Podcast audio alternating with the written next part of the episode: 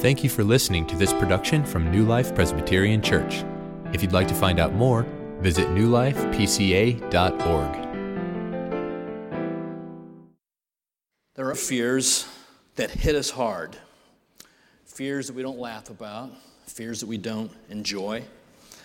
The fear of being alone, the fear that you'll be exposed as a fraud, the fear that your friends or peers will laugh at you, the fear of being penniless one day, the fear of being forgotten, the fear of dying.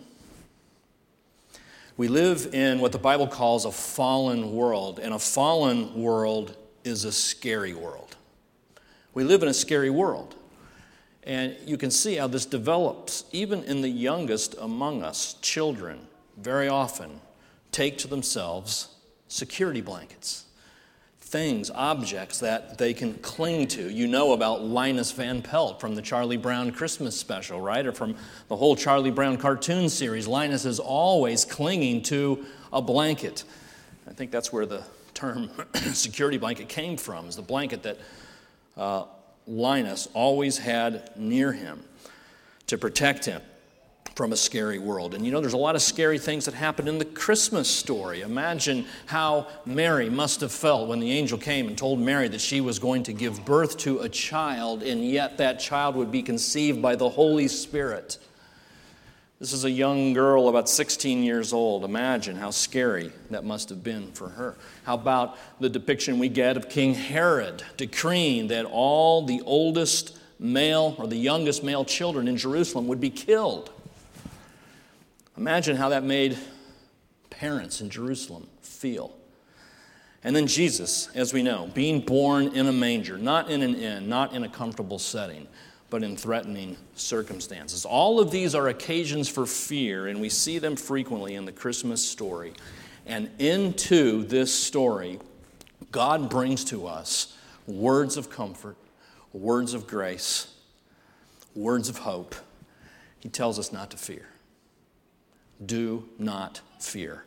And that's what we're going to see here in these verses in Luke chapter 2, verses 8 through 14. I'm going to read this again. We heard a lot of text read, so I'm just going to read this short passage here so you can be reminded what we're talking about here tonight. Luke 2, 8 through 14. And in the same region, there were shepherds out in the field, keeping watch over their flock by night. And an angel of the Lord appeared to them, and the glory of the Lord shone around them, and they were filled with fear. And the angel said to them, Fear not, for behold, I bring you good news of a great joy that will be for all the people. For unto you is born this day in the city of David a Savior, who is Christ the Lord. And this will be a sign for you. You will find a baby wrapped in swaddling clothes and lying in a manger. And suddenly there was with the angel a multitude of the heavenly host, praising God and saying, Glory to God in the highest, and on earth peace among those with whom he is pleased. Our Lord in heaven, we do ask that you would bless now the preaching of your word.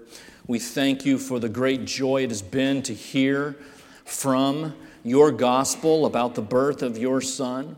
And so now we look to your Holy Spirit to join with the proclamation of your word, Father, to strengthen weak hearts and give hope to the despairing to give clarity to those who are confused, to humble the prideful, and to exalt the Lord Jesus Christ in our midst now. Do that, we pray, in Jesus' name. Amen. Well, three things that I want to show you from this text about fear, this very commonly experienced emotion. And the first thing is this that there is a proper kind of fear there is a time when we certainly ought to be fearful. And we see an example of that in this text. We see the depiction of these shepherds in verse 8 who are out in the field. Now, we've seen many pictures over the years of these shepherds, and there's a certain kind of stereotype about what the shepherds were like. There's this assumption that they were uh, mild, kind of gentle, docile people.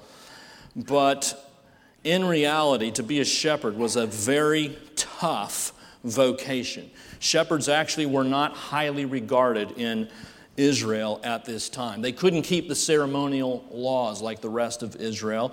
They often had to work on the Sabbath. And so many in Israel look down upon them for that. We see here that they are watching over their flock by night at the end of verse 8. Even in nighttime, they are working. But to keep watch over a flock was not necessarily an easy thing to do. The shepherds didn't have a fence that could be used to contain the sheep.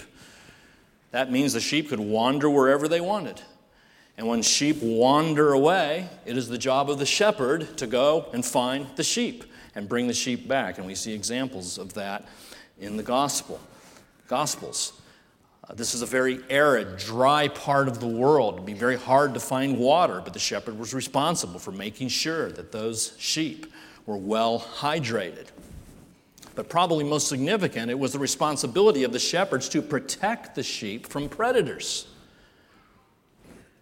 When animals, wolves, came in seeking to damage, kill, eat these sheep, it was the shepherd's responsibility to offer protection. There's an example of this in 1 Samuel 17. Do you remember the story of David and Goliath?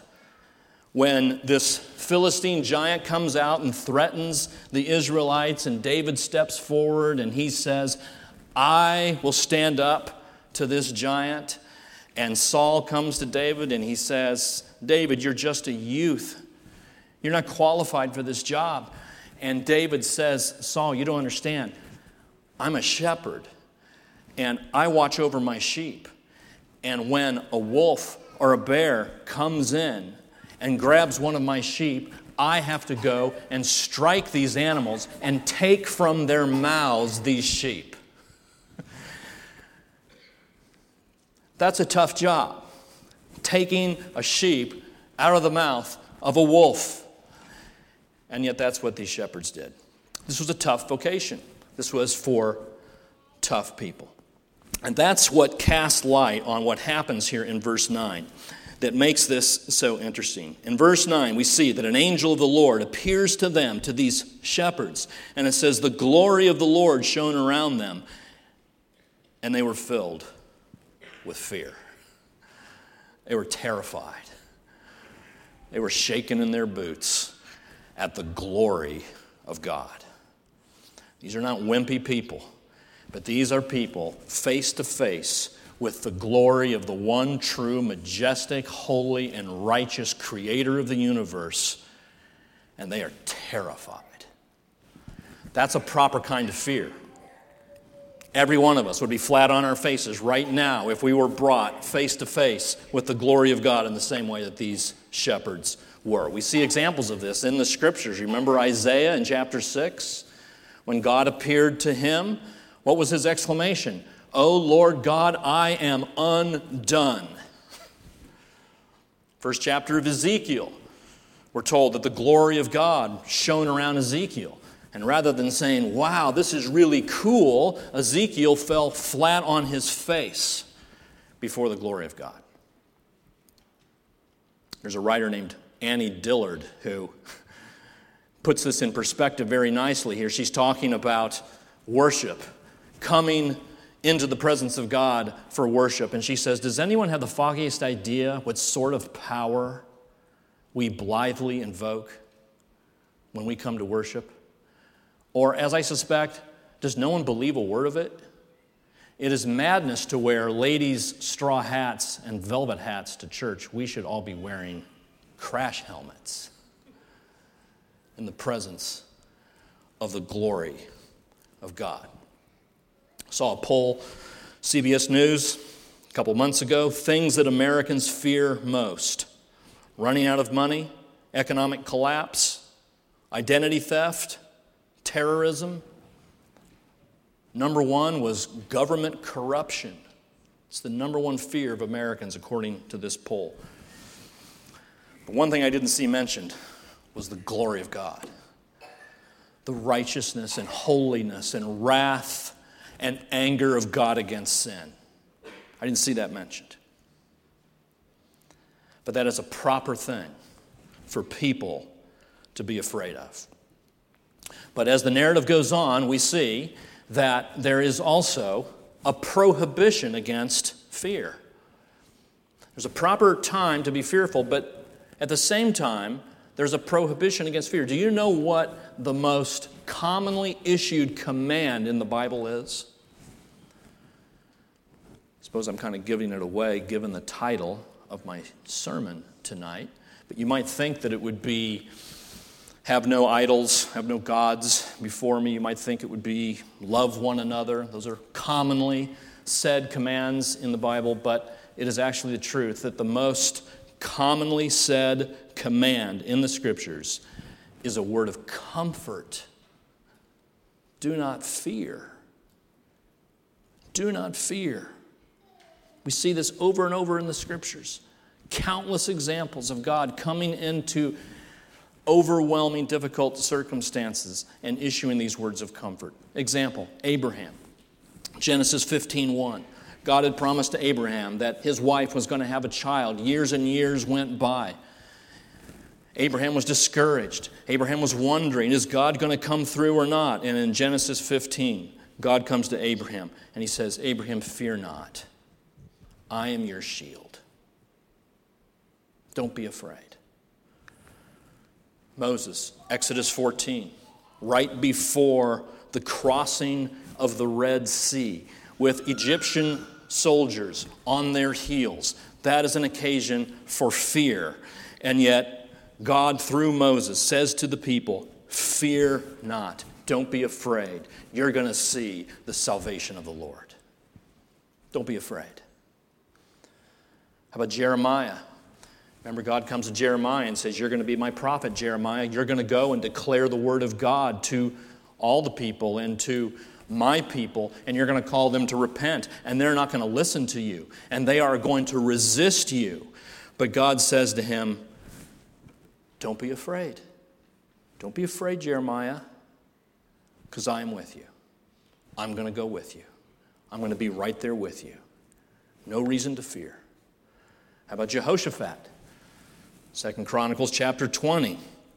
We read this story of a great multitude, it says, of enemy hordes, countless numbers of soldiers coming to attack Judah. And God comes to Jehoshaphat and says, Do not be afraid, Jehoshaphat. This is nothing to be scared of, these thousands and thousands of hostile enemy forces that are trying to kill you.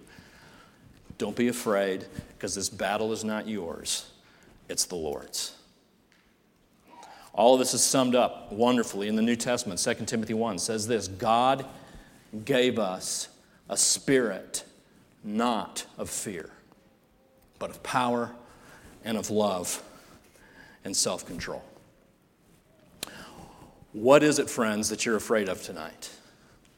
What is keeping you awake at night? What is that thing that rattles around in your head and wakes you up at 3:30 a.m. so that you can't sleep?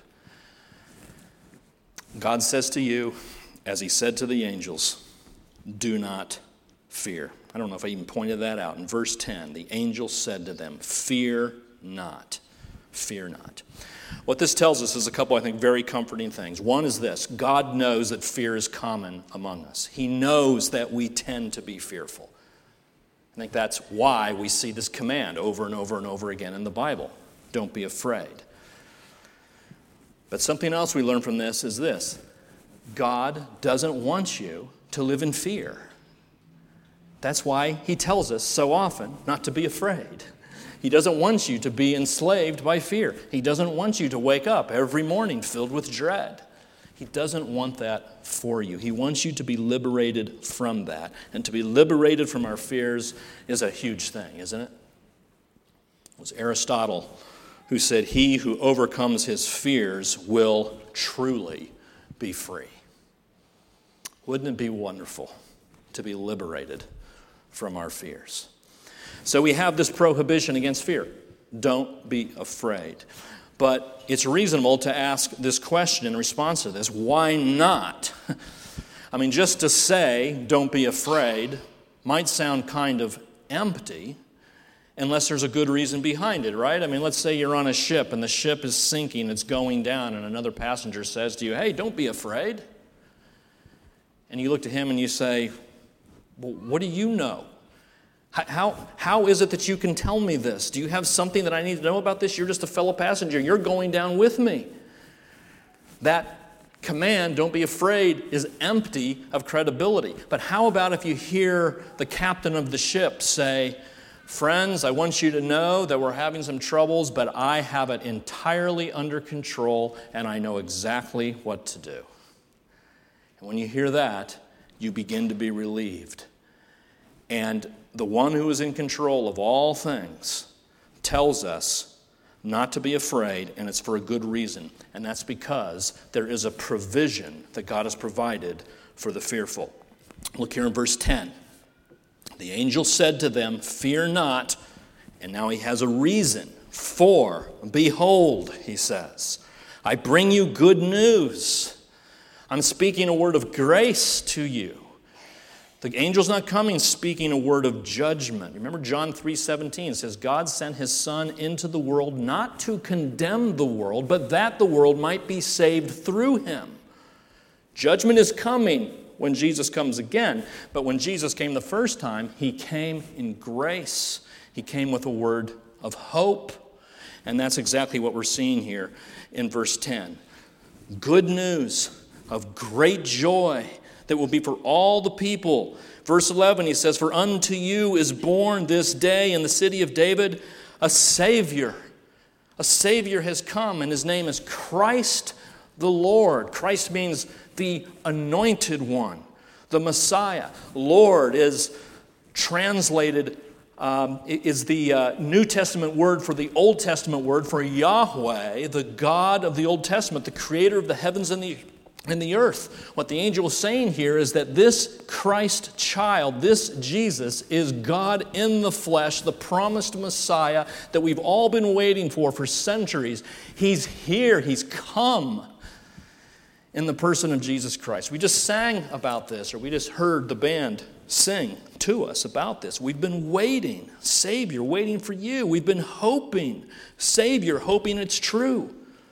With the world like it is, with our hearts so cold, we've been counting down to a thought. Have our yearnings gone amiss?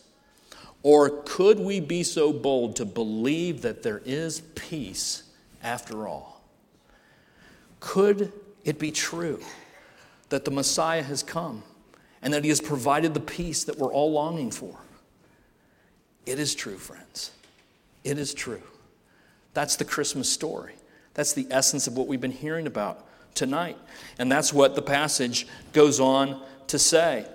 In verse 14, as the angels, a multitude of them, join together, praising God and saying, Glory to God in the highest, and on earth, peace among those with whom he is pleased. Peace is brought to us by the Messiah. What does he mean by that peace? Is it just that all wars are going to cease? Does it just mean that everybody's going to get along? That might be part of it, but I think what is meant here is that in Christ Jesus, in this Messiah, there is peace for sinners with their Creator that the hostility and anger of God against sin can be put away when we put faith in this Jesus. Because this Jesus, who was born into the world, into a manger, grew up into a child, into a teenager, into adult. He obeyed the law of the Father perfectly his entire life, all his thoughts, all his deeds, all his intents, perfectly in line with the Father's will, and yet he went to a cross and he offered himself up there, shedding his blood on Calvary. And Colossians 1 tells us this that in Christ all the fullness of God was pleased to dwell, and through him to reconcile to himself all things, whether on earth or in heaven, making peace by the blood of his cross. Here is the reason why we don't have to be fearful. The very worst fear that we should all have, and that is the wrath and anger of God against our sins, has been fully and decisively dealt with on Calvary. In the work of Jesus Christ, his atoning sacrifice, and his resurrection from the dead, received by faith. And friends, you can know this peace. You can have assurance that there is peace between you and God. You can know that God is not angry with you. You can have assurance that God is not one to be feared any longer because all the reason for that fear has been taken by Jesus on your behalf. I think in the end, the way to be fully delivered from fear is simply to be so absorbed in this Savior, so preoccupied with this gospel, that we don't have time to think about our fears. There's no room in our hearts, there's no room in our heads for fears because we are captivated and consumed with Jesus. I mentioned to you Linus Van Pelt earlier in the message from a Charlie Brown Christmas. Saw a story uh, uh, pointing this out on the web. This is not an original observation of mine, but um, there's Linus with his security blanket. He's got it right next to him. You might remember in this program, Charlie Brown Christmas, Charlie Brown is discouraged, he's despairing, wondering why he screws everything up. And he cries out, Can anybody tell me what Christmas is about? And Linus Van Pelt takes the stage and he says, I can tell you what Christmas is all about. And Linus reads, actually recites from memory, the very passage that I just read to you and have been talking to you about tonight. And he's holding his blanket while he's reciting this passage. And it's fascinating to notice that at the very moment that Linus says, Fear not, he drops his blanket. Let's go of it. Look at him. Look at that look on his face. he's, he's consumed with the grace and glory and mercy and kindness of God. He's meditating on the promises of God. He's thinking about this command fear not, because a Messiah has been born. The one in whom all our hopes and fears are met.